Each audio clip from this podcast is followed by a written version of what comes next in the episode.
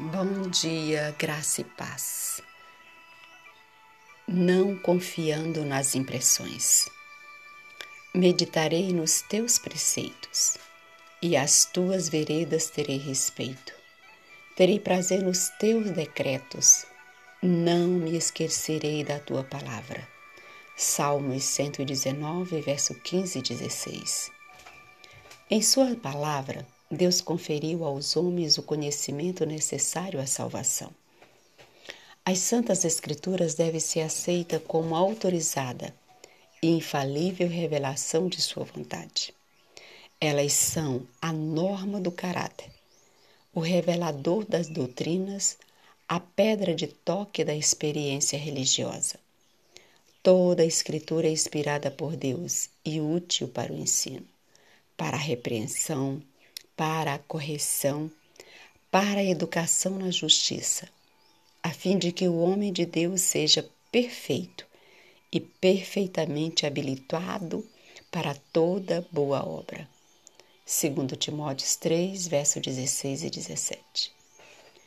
Todavia, o fato de Deus ter se revelado e revelando a sua vontade aos homens por meio de sua palavra, não tornou desnecessária a contínua presença e direção do Espírito Santo.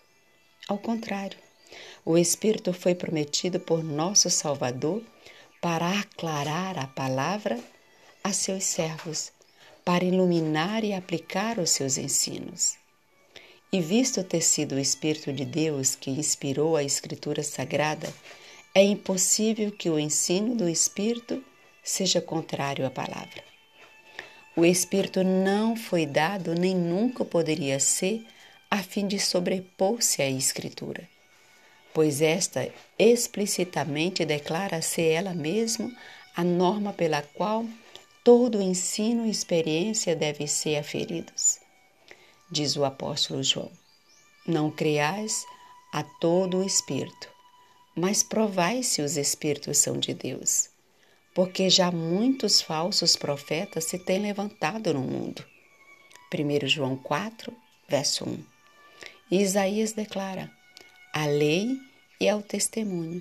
Se eles não falarem segundo esta palavra, não haverá amanhã para eles. Isaías 8, verso 20. Muito decreto, tem acerrado a obra do Espírito Santo o erro de, de certas pessoas que, presumindo-se iluminada por ele, declara não mais necessitar das instruções da palavra divina. Tais pessoas agem sobre impulso, que reputa como a voz de Deus as suas almas. Entretanto, o espírito que rege não é de Deus.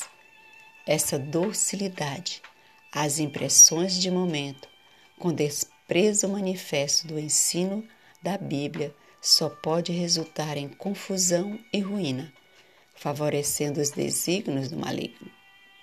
Como o ministério do Espírito Santo tem importância vital para a Igreja de Cristo, é o decidido empenho de Satanás por meio dessas excentricidades de gente desequilibrada e fanática cobrir de opróbrio a obra do Espírito Santo induzir o povo a negligenciar a fonte de virtude que Deus proveu para seu povo.